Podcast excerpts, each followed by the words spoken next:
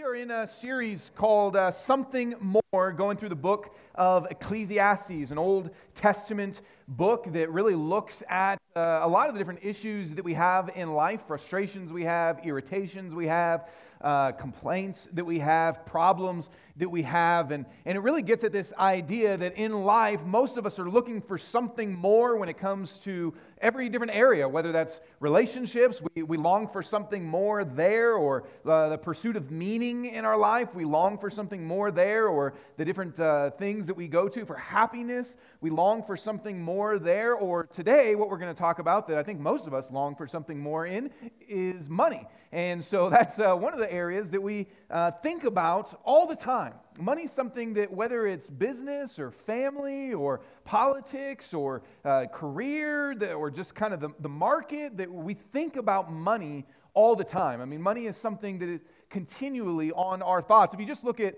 kind of trending news, and this was some stuff a few days ago, just these are just like the top headlines that were out there why millennials aren't saving money for retirement. Maybe you say, Yes, that is correct. Or uh, this was Huffington Post, uh, the top two trending topics. One of them was the social psychology behind fashion, which is very interesting.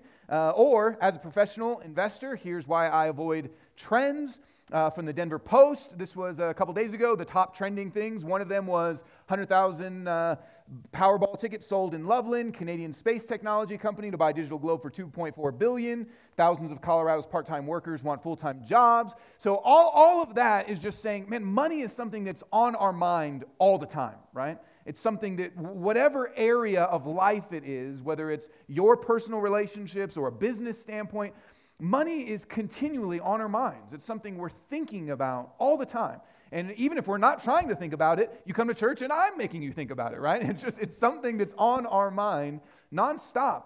And here's something that you and I know about money, okay? I don't think this is going to be a, a big revelation to anybody, but money, as many people have said, is something that can't buy happiness. So this is something, even we think about money all the time, but, but here's something we know about money that money can't buy happiness. The New York Times uh, last year had an article saying more money, more success, more stuff, don't count on more happiness. This little uh, graph that they pretend is on a napkin saying, We think that uh, well, our happiness quotient will grow, but the reality is it stays the same. Or the Huffington Post had an article that came out a couple years ago talking about this 75 year long study that Harvard uh, did uh, that found the secrets to a fulfilling life. And one of the things they said in there is that the Grant study's findings echoed those of other studies that acquiring more money and power doesn't correlate to greater happiness. And the book of Ecclesiastes that we're looking at today says something very similar. It says this in uh, the opening part that we will look at. He says, If you see in a province the oppression of the poor and the violation of justice and righteousness, do not be amazed at the matter, for the high official is watched by a higher, and there are yet higher ones over them. So he's talking about there's, you're looking at all the different corruption that happens with money. And he says, yep, it filters down from one person to the next person to the next person. And don't be surprised that, that people are always searching for money. And then he takes it kind of out of uh, the big picture and says, He who loves money will not be satisfied with money, nor he who loves wealth with his income. This also is vanity. So Everybody knows this, right? I don't, think this is a new idea for you. I, don't think coming in here today you go, oh my gosh, money won't buy happiness. I, I can't believe it. That's something that most of us know, right? That across various fields, whether that's psychology or business or religion, I mean, everybody talks about and agrees with the fact that money can't buy happiness, okay? So we agree with that. I don't think you're surprised by that. But here's an interesting thing why then are we still so gripped by money? I mean, if that's true, and if we know that, if we know that money doesn't buy happiness, and if we know that money doesn't create the happy life, why is it something that we are still gripped by? Why is it something that we are still emotionally so attached to? Because though everybody agrees that money doesn't buy happiness, would you look at our world and say, yeah, that's reflected in our world? Nobody thinks that money buys happiness. I mean, let's just look at some things that is true of our world that the lottery in America, Americans spend each year $70 billion on the lottery. Now, maybe you uh, participate in that and maybe you don't. That's more money than on books, video games, tickets for movies, sporting events combined that Americans spend $70 billion on the lottery. And maybe that doesn't relate to you, but, but what about this? Credit card debt. The average American household debt is $5,700. Uh, 38.1% of all households carry some sort of credit card debt. And I find this graph very interesting. This is people's income on the bottom. And other than people that make negative money or zero money, which is over here, those people spend the most on credit card debt. Oh, I feel like a weatherman right now. But over here, uh, we've got the cold front moving in that's going to make you poor. Um, but over here, look, it doesn't really change that much. $8,000 in debt if you, if you make $500,000 and over. Um, if you make between a dollar and $5,000, there's $4,000 in debt. There's not a big change in how much debt there actually is, no matter how much you make. But here's what that says everybody thinks, I need just a little bit more money. Doesn't matter how rich you are or how poor you are, everybody thinks, I need just a little bit more money. But don't we all know money doesn't buy happiness? Then why do we think if I had just a little bit more money and then you and then you make it? And if I had just a little bit more money and then you make it? And if I had just a little bit more money and then you make it? Why, why is that? Or, or here's, here's another one that uh, CNBC, a, a 2015 survey by the American Psychological Association, found that the money is the leading cause of stress among Americans. So if you're stressed out in your life, likely it has something to do with money. So we look at our world and we say, man, is it reflected that we believe money doesn't buy happiness? Is that reflected in our world? We spend $70 billion trying to get more money, trying to get rich. Is it reflected in our lives? Look at the credit card debt. Is it reflected in our lives? What do you stress about? Or maybe we even believe that God, it comes to more of a religious standpoint, God wants me to be wealthy. This one's a little bit more humorous, but a Florida man, this was a couple weeks ago, Florida man says he stole $7 billion, which that's a skill that might be interesting, uh, because Jesus wants him to be wealthy. And I love their little line. I don't know if you can read this, but it says, Jesus may be a savior, but he's a terrible alibi. and then this too, it says, investigators said Haskew told them he believed his wife's transfer scheme would allow him to obtain the wealth that Jesus Christ created for him and that belonged to him. Jesus was unavailable for comment on the matter, however. And though you may not have stolen $7 billion, don't we sometimes think that way about God? God wants me. Money doesn't buy you happiness, sure, but God, don't you want me to be happy? I'd like a little more money. Or this, this was a couple weeks old as well. Uh, there's a fortune hidden somewhere in the Rocky Mountains. This kind of hits home. And this millionaire is the only one who knows where it is. So there's this 86 year old guy, Forrest Fenn. Uh, if you know him, uh, you can give him my email address and he uh, hid a fortune in the Rocky Mountains. It's like a couple million dollars, and it's still there. It hasn't been discovered yet. He hopes the hunt will encourage families to spend outside time together. And some of you are like, I'm going to take up hiking. That's what we're doing right after this. He says this read the clues in my poem over and over and study maps of the Rocky Mountains, he said via email. Try to marry the two. The treasure is out there waiting for the person who can make all the lines cross in the right spot. Now, here's why I did this one how many of you right now, as you see that, are like, ooh, wow. need to get a mountain bike, need to get a backpack. See, we, we don't think that money can buy happiness, or the, or the studies say that money can, can't buy happiness. And we know that. That's not new to us. But is that reflected in our world?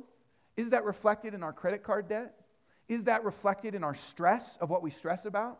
Is that reflected in even how we view what it would be if God were to bless us? is that reflected even when we read something like that in the Rocky Mountains? And I got to be honest, even when I read that this week, I was like, hmm, interesting. Just read the poems and just read. I, I'm smart. I can figure it out. Is that reflected? Like, if you think about your own life, how much do you stress about money? Or how many of your decisions revolve around money? Or here's just another, here's just another question.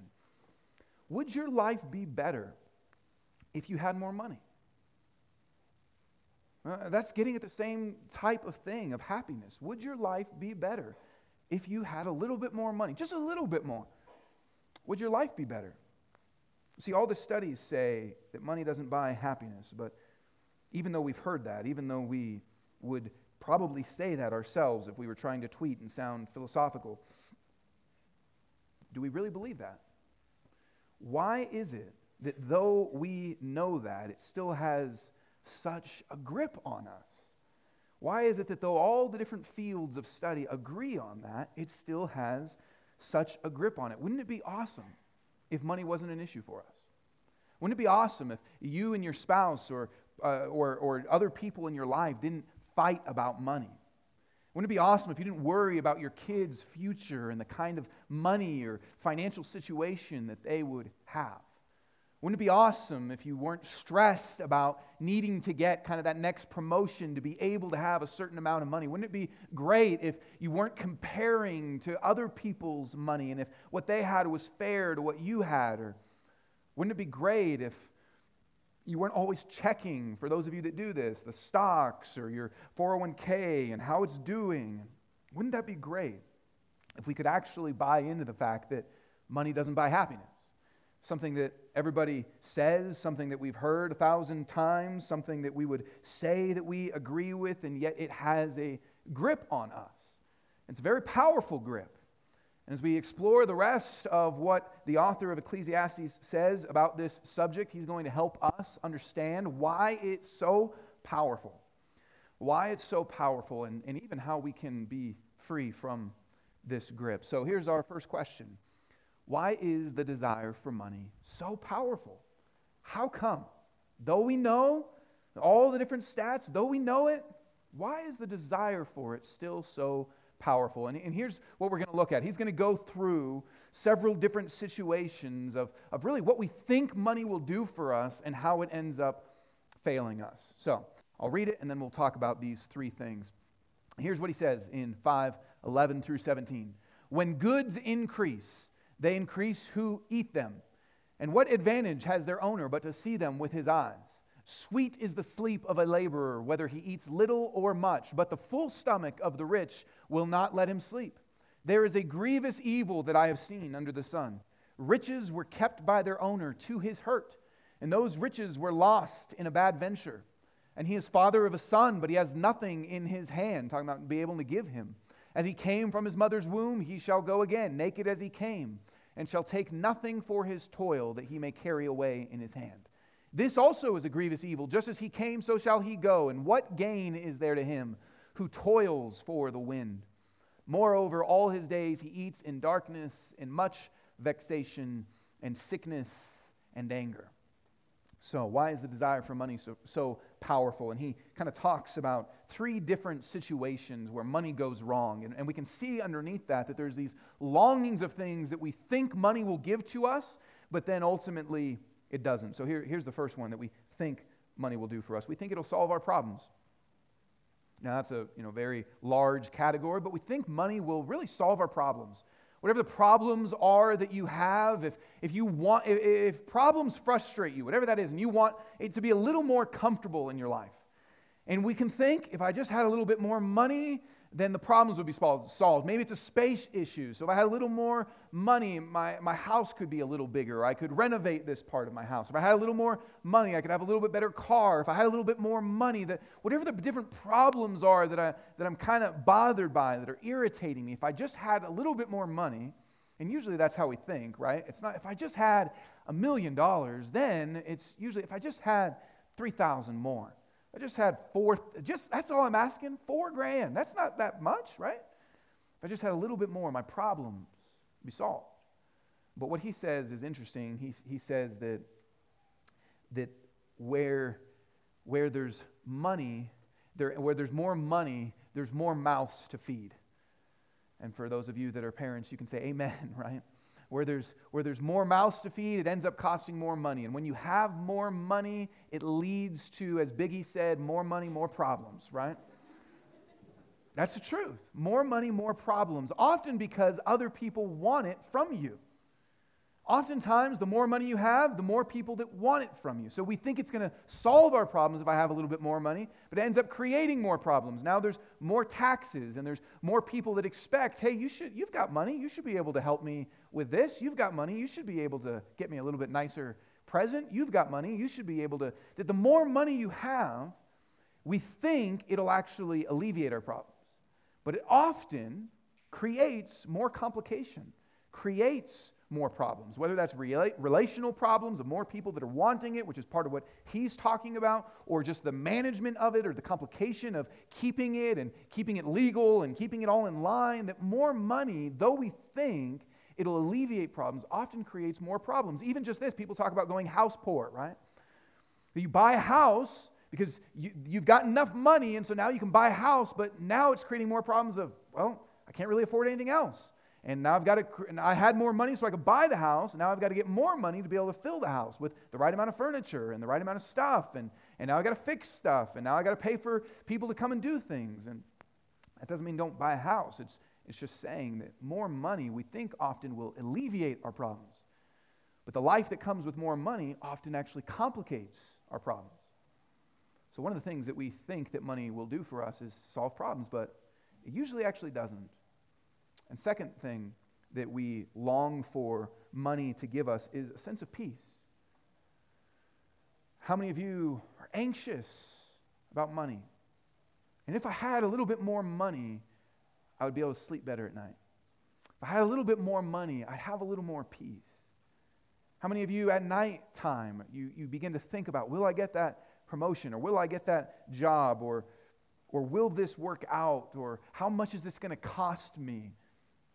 if I just had a little bit more money, I'd have some peace in my life. But, but you know what he says? He says, the laborer, talking about just kind of like a blue collar guy, not making that much money, the laborer, he says, he, he sleeps good at night. He doesn't have that much money, he sleeps good at night. But he says, the full stomach of the rich, they're restless, they can't sleep.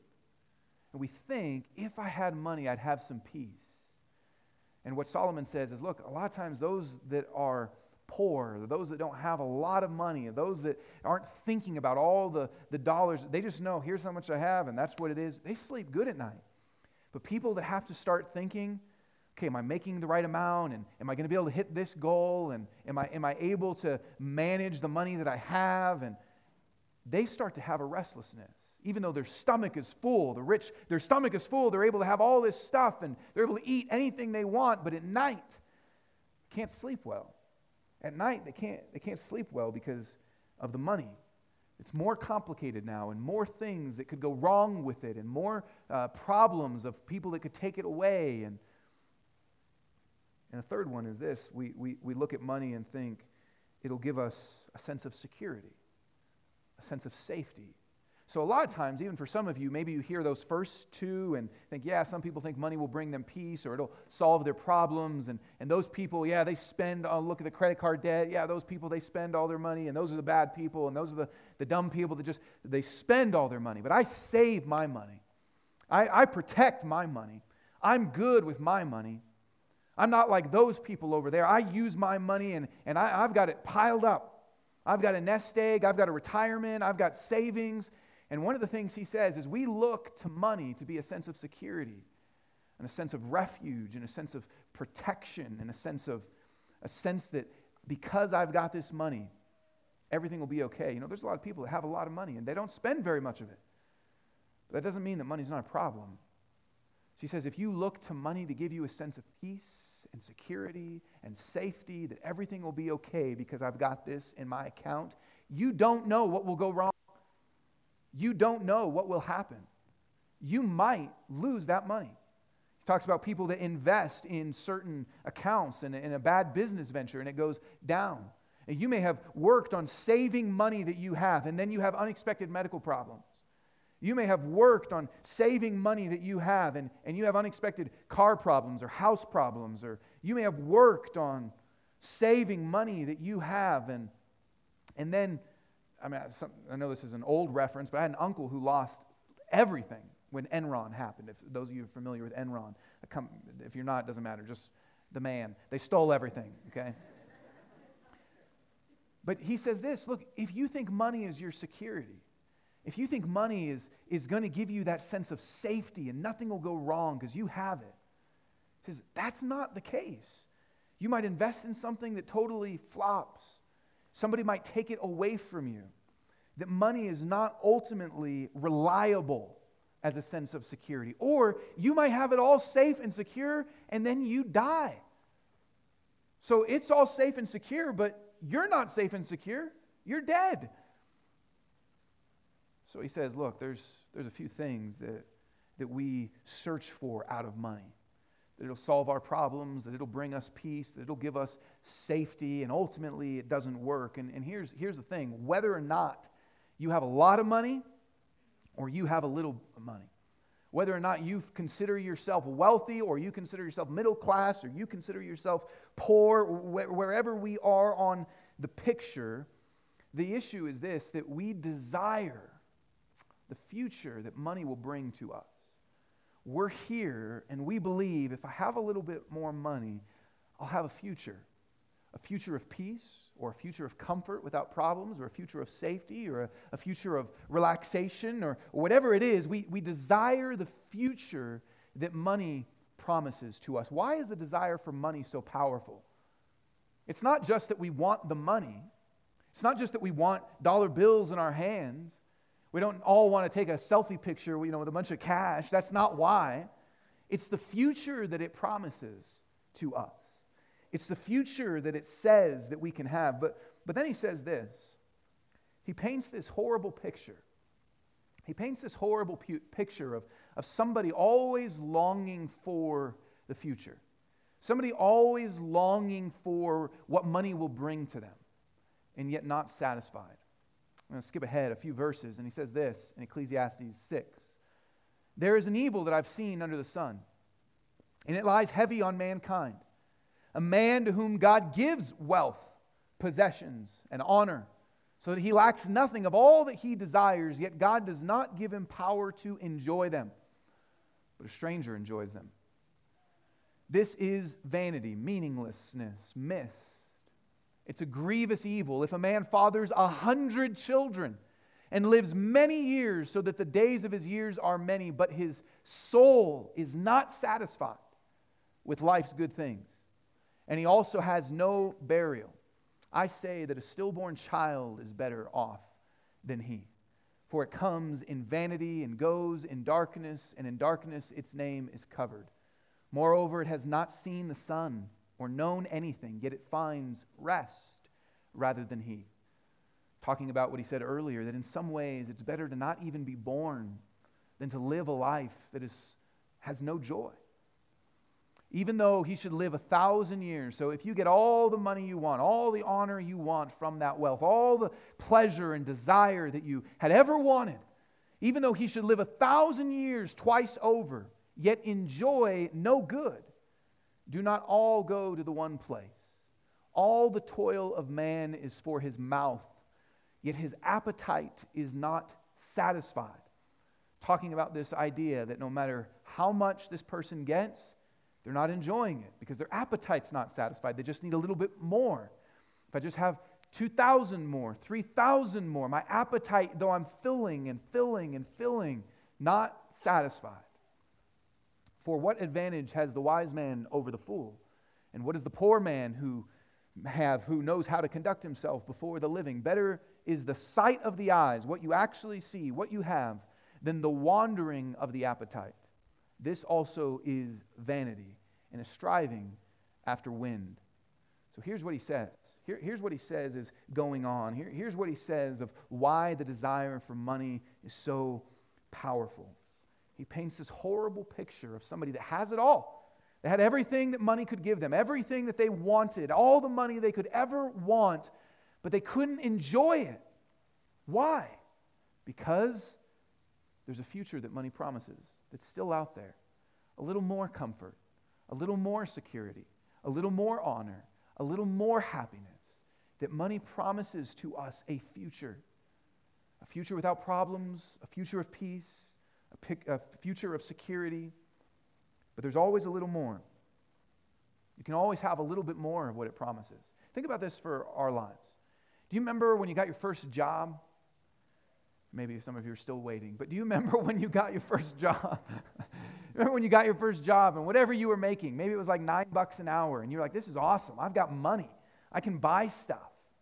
And, and, then maybe you got a promotion or, or maybe you got your first salary job and you're making 30K or something. And you're like, this is great. But if you were to have your first job now, you wouldn't be satisfied with that. At every level, we keep going and keep wanting a little bit more. Remember the first house you moved into, or the first apartment you moved into, and you were on your own, and you were like, this is great. I got my place. I'm the king of this castle, you know, of this studio.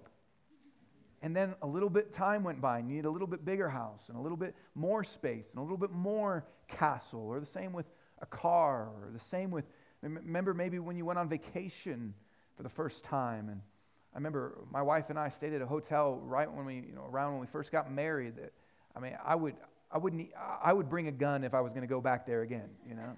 But I was like, I was like called Alpine Lodge or something, something that sounds really Swiss but is a lot more gangster. And it was like, this is great, but no, I'm to die. And I would never stay there again, even though I loved it at the time. And we can always experience something but here's what can happen you can get everything you ever wanted, but what if you don't enjoy it? What if you have everything you ever wanted, but you're looking at then over here? And Solomon says this is part of why money has such a grip on us.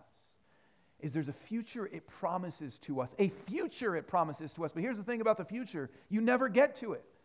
There's always a further place in time that you can go to. Once you arrive in the future, there's a, I'm sorry to get all philosophical on you. Once you arrive in the future, there's a future that's still beyond it. He says, money promises a future. And the appetite's not satisfied because once it eats, it says, I can get more. Look, this is not just true with what he said, this is still true today for those that have gotten everything. There, there's a man that, um, that uh, created this company that some of you um, maybe know, and some of you probably don't if you don't have kids, but there's a company called Minecraft where it, you basically build these cities and blocks and things and um, all these different stuff. It's like The Sims, uh, if that reference maybe helps a little bit more. But so you, you build all this stuff, and this guy created this company, and he sells it to Microsoft, makes billions of dollars. And he starts having these lavish parties in LA. And this is like an infinity pool with a DJ, and he invites all these. So, this is total nerd dude, right? That has all, he invites all these celebrities over and living it up. He has this giant candy wall that he builds in his house, which is pretty amazing. And, and he just goes all out, billions of dollars. And, and then he begins to say that, and this is what you would probably think that he would look like. And he says, I've never felt more isolated the man who sold My, Minecraft to Microsoft for 2.5 billion, reveals the empty. That's the same word in Ecclesiastes, that vanity, that emptiness, that the vanity, the emptiness of success. Or a couple weeks ago, this woman won the lottery. This is in the Washington Post.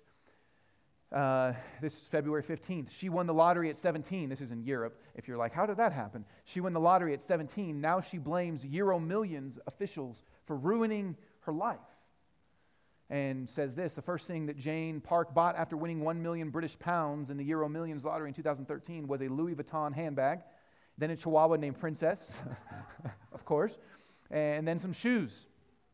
But here's what she says People look at me and think, I wish I had her lifestyle. I wish I had her money, she added. But they don't realize the extent of my stress. I have material things, but apart from that, my life is empty. What is my purpose in life? This is very just channeling Ecclesiastes without even knowing it. Or third, there was an article studying people that, that gain wealth in the week. What does wealth do to your soul? And it says this He asked these rich people how happy they were at any given moment. And then he asked them how much money they would need to be even happier. And all of them said they needed two to three times more than they had to feel happier, says Norton. Why is the desire for money so powerful? Because it promises us a future. If I just get to here, I'll be happier. If I just get a little more money, my problems will be a little more solved. If I just get a little more money, I'll have a little more honor. Maybe a little more people will like me. If I just get a little more money, my nest egg will be a little bigger. There'll be a little more safety. I'll be a little more able to handle whatever life throws at me. If I just get a little bit more money, I'll have a little bit more peace of mind. And, and what he says is there's this hunger, this appetite, this drive that's always looking to the future. And even though we've heard a thousand times that money can't buy happiness, even though all the studies and all the fields agree on that, there's something that money offers to us, whether it's comfort or safety or peace, that we want so deeply. And if we just had a little bit more money, we would have it. And he says, here's a, here's a horrible picture of life. He paints this horrible picture, and other people have experienced it, and you've experienced it. That we can look at the future and miss right here. We can look at the future and thus not enjoy what's right in front of us. So, how do we, how do we break this powerful desire for money? We know that we have it. We know it's something that we wrestle with, even though we've heard that we, that we shouldn't? How, how do we break that powerful desire for money and the future that it promises to us? And He wants to help. He wants to help guide us to experience something free. And maybe, maybe you think, maybe you think this. Maybe you think, okay, how do I break the powerful desire for money? Here's how I do it. I'm at church, I'm supposed to give it away. I'm supposed to not think about money. I'm supposed to, supposed to be poor. I'm supposed to uh, just um, not have anything and be less materialistic and get rid of it all. And, and that's what I'm supposed to do. That's how the desire will break. But that's not what he says. Here's what he says going back to 18 through 20. He says, Behold, what I have seen to be good and fitting is to eat and drink and find enjoyment in all the toil with which one toils under the sun, the few days of his life that God has given him. For this is his lot Everyone also to whom God has given wealth and possessions and power to enjoy them and to accept his lot and rejoice in his toil. This is the gift of God. For he will not much remember the days of his life, saying he won't stress out and worry and, and be consumed with uh, the future, because God keeps him occupied with joy in his heart. You know what he says to do? How do we break the powerful desire for money? This is amazing. He says, Here's what you do you enjoy the good gifts that God has given to you. He says, You enjoy the good. If you want to break the desire for just a little bit more in the future that money promises, you know how to break that? You enjoy right now what you have instead of what you don't have. If you want to break the power that money promises, just a little bit more, just a little bit bigger house, just a little bit nicer car, just a little bit more promotion, just a little bit more wealth, just a little bit more in savings, just a little, if you want to break that, here's what he says you do you enjoy what you've been given. You delight in what you've been given instead of focusing on what you haven't been given. You stop and you pause and you eat and you drink and you, when you're working, you, you think about your work and, and how it's a gift from God, and you, and you think about if you have wealth, if you have possession, you think about that and you, you stop and you say, Thank you. Enjoy, I'm, I'm going to enjoy what I've been given. You fill your heart and your mind with what you've been given instead of what you haven't been given. You see, the problem is discontent with what we have. The problem is longing for a future instead of accepting our lot, as he says, instead of accepting the thing that we actually have, instead of always looking at something better out there. This is something, whether you have a little bit of money or a lot of money, clearly, that we all wrestle with. And he says, instead of thinking about what's out there, think about what you have and what you've been given and soak it up. I love this. This is, God is, look, God is a giver. God is generous, creator God. God made the mountains. I was hiking in the mountains, not because I was looking for treasure, but I was hiking in the mountains yesterday. God made those mountains. God made them. Many of you were probably doing mountainous activities this weekend, right? God made them. And some of you had a good meal this weekend. God made that stuff. God is not somebody that is trying to take away the joy in our lives. God is a creator. And God longs for us to experience joy. And God is a giver that says, look, here's part of how the power of wealth, the power of money can be broken, is instead of longing for this thing out there, enjoy what you have. And some of you think, well, well, I would enjoy it if I could have a little bit nicer of a meal, or a little, I couldn't go to the mountains because I didn't have gas. But okay, there's always something out there. I don't have a boat. I don't have a jet. There's always something out there, but right here, enjoy what you've been given, he says. God is a giver that has given things to us to enjoy, to delight in. God says, I made those things, I gave those things, I want. Look, God wants your joy. God wants your joy. That's why the world is filled with such amazing and beautiful things. God wants us to enjoy what we have instead of what we don't. God wants us to focus on what we've been given instead of what we haven't been given. To think about our lot.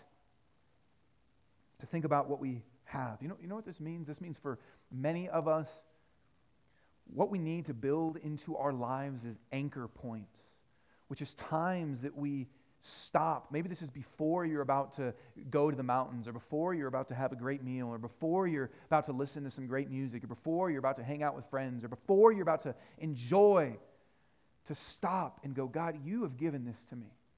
Thank you. Thank you for this gift. And, and then after, to do the same thing. One of the things my wife and I do is Saturday is our Sabbath day and spend time resting and doing mountains and stuff that fills our hearts. And, and at the end of Saturday, we pray and pray, God, th- and just kind of go through the things and say, God, thank you for this and for this and for this. We need to have anchor points in our life where we are taking in the joy that God has given to us and saying, Thank you for this. Thank you that you've given this to me. And some of us need to make sure that we are taking a day of our weeks to rest and relax and enjoy God and enjoy the provision that He's given to us. Instead of just working a thousand miles to get more money, instead of just uh, filling our schedules with all sorts of things, to be able to stop and pause and slow down and say, God, you're a giver that gives good things and wants me to enjoy. He says this is one of the antidotes to our grip of money that's on our heart is to enjoy what God's given. Look, I think this is a sermon application all of us can get behind, right? Sometimes it's like, I'm not going to do that. But look, this is saying eat a donut, you know? Eat a steak. This is one that you should all say, I'm going to go do that. I'm going to listen to what, you know, the pastor said today, you know? This is this is an easy one says, Go enjoy what God has given to you. And that passage is filled with God, God, God, God. It mentions him several times in that part of the passage versus any other part of uh, the chapter. To say, focus on God. Be, look at God and be thankful to him for what he's given to you. That's part of what begins to break the grip of money that when we begin to be full now with what we have, when we begin to accept our lot of what we have, instead of looking to the future, when we begin to focus on the things that He has given to us instead of what He hasn't given to us. Look, if you are a millionaire and you found the treasure and didn't tell anybody about it, if you're a millionaire, enjoy the millions that God has given to you. And if you have $20 in your pocket and somebody else's Netflix account, which I think we all have, right? Nobody actually owns a Netflix account. then, enjoy that. Enjoy your $20, buy, you know, go to McDonald's and buy a dollar ice cream cone and watch Netflix and say, Thank you, God, for this ice cream. And a second, third cousin's Netflix account, you know? And enjoy it and say, This is good. Eat and drink and watch Netflix and enjoy what God has given to you, whatever that is, instead of looking at what you don't have, accepting your lot. This is what breaks the power of money on us. This is what helps us know that God isn't holding out on us, that there's something in the future that's better that He hasn't given to us yet, that if we just had, then life would be good. This is part of how we know. Because, see, sometimes we think, if you're a Christian, you can think God's holding out on me in some way. He hasn't given to me what he's given to other people. This is true with money and relationships and all sorts of stuff that God hasn't given to me what he's given to other people. God's holding out on me in some way. And then we miss what we have. So, so here's a question How do we know that he's not holding out on us? Why should we believe? Why, why should we take the mindset of, I'm going to accept what I have? If that's a lot or if that's a little, if God's given me wealth and power, he says, or if God has given me no wealth and no power, why accept what God has given and not long for something more, thinking that God is holding out on us a little bit, and if I get to hear, then that's how I know God's blessing me. Why, why, why should we think that the life you have now and the stuff you have now and the money you have now, why should we think God's not holding out on you? God didn't mess up. God didn't give someone better than what he gave you. Why should we think like that? Why should we believe that he's not holding out on us? And I, w- I want to go back to what he says in this passage. He says, and picture, picture this story. There's an evil that I've seen under the sun, and it lies heavy on mankind. A man to whom God gives wealth, possessions, and honor. All the things that we are looking for in money that we hope we'll have in the future wealth and possessions and honor, that people would like us or we would feel successful with the money that we have. And he says, There's a man whom God gives wealth and possessions and honor, so he lacks nothing of all he desires. Yet God has not given the power to actually enjoy those things, but instead somebody else does. Somebody else, a stranger, enjoys them. He says, Picture a person that has everything you long for out of money wealth, power, possessions, honor. But they actually aren't able to enjoy them. Instead, someone else enjoys them in their place. This is the very picture the Bible tells us about Jesus. You know what the Bible says about Jesus? It says this Paul talking to the church in Corinth For you know the grace of our Lord Jesus Christ, that though he was rich, that though he had power, that though he had wealth, that though he had honor, that though he had possessions, that though he had all of the stuff in the future that we think and hope money will give to us, that though he was rich in all of those ways, yet for your sake, for our sake, he became poor. So that you, by his poverty, might become rich. That you, that us, that strangers would be able to enjoy you see, what the Bible says about Jesus is he chose the great evil. Solomon describes this picture of a great evil of someone that has it all, and instead of them being able to enjoy it, somebody else does in their place. He says this is a great evil. But what the Bible says about Jesus is he willingly took on that very great evil. That he said, Yes, I do have it all. I am rich. I have the honor and the status and the, the wealth and the power and that God Himself emptied Himself and became a man, came to this earth, and was willing to set aside what Solomon said would be a great evil to do, Jesus willingly did for us, for a stranger, that we would enjoy. And, and to become rich, he's not talking about what the guy in Florida did with the $7 billion, but to experience the wealth of relationship with God, to experience all that, that he is to us. You see, here's how we can know right now how do we break the powerful desire for money? Solomon says it's this way you, you accept your lot. You enjoy what God's given you instead of what He hasn't given you. You say, This is what He's given, so I enjoy it. I don't need more money. I don't need fake money. I don't need to use the credit card's money. I don't need to, I, I can just accept this. He says, But how can we accept that? How can we know God's not holding out on us? And when we come to Jesus, what we see is He willingly gave up everything for us. He willingly set aside, he willingly chose the great evil. And we can trust his character then.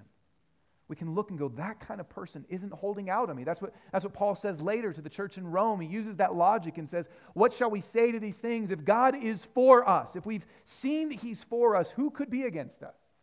He who, talking about God the Father, he who did not spare his own son, he gave us his son but gave him up for us all, how will he not also with him graciously give us all things? And that doesn't mean all the things out here that money says it's going to give us.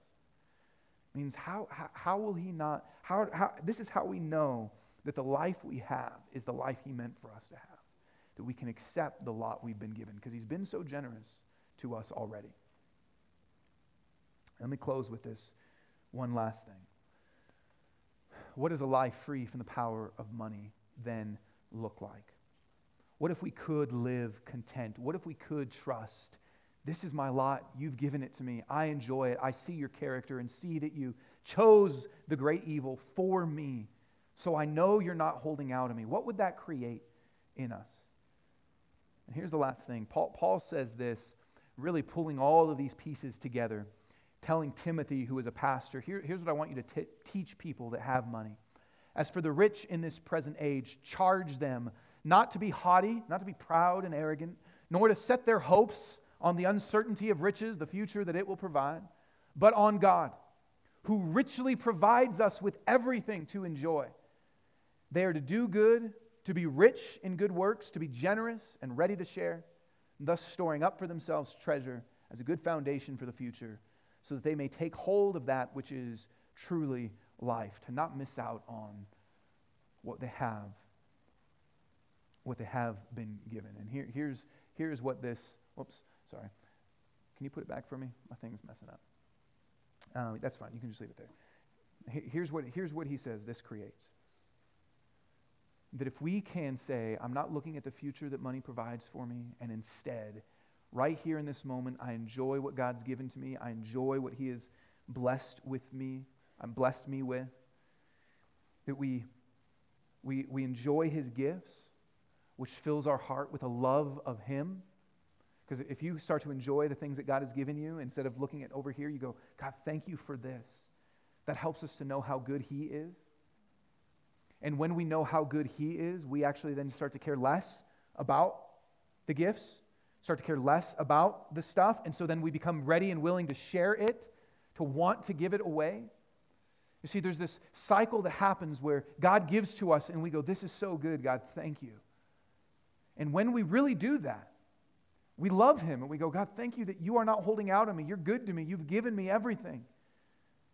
But when that happens in our heart, we don't need that stuff as much anymore. So then we're, it doesn't mean we don't enjoy it, but we, we, are also willing to give it away and be generous. See, the life that this dynamic creates is one where we can be content with what we have, but also generous with others, where we are at rest and at peace. Where money doesn't have a grip on us because our hope is in God, where money doesn't have a grip on us because we accept what God has given to us. And it creates a dynamic of rest and generosity. And when we take communion, this is exactly what we remember that God is a generous, giving God. That God's a God that wants our joy, that wants our souls to be satisfied. To not always be longing for something more, but to say, Thank you, Jesus. I trust your character. You were willing on the cross to take away my sins, to make me rich spiritually in you, to take away my sinful poverty of life without you you were willing to do that for me, and so I can trust you. I know that you're a good, generous, giving God that is for me and loves me. That's what we remember when we take communion. And then we go and we live our lives and we enjoy what He's given to us and we live generously because it doesn't have a hold on us. So let's take communion, let's pray, and let's sing songs to this God. Father, thank you. Thank you that you are a God that is filled with generosity, that you're a God that is filled with grace and mercy, that you don't expect us to give to you before you give to us.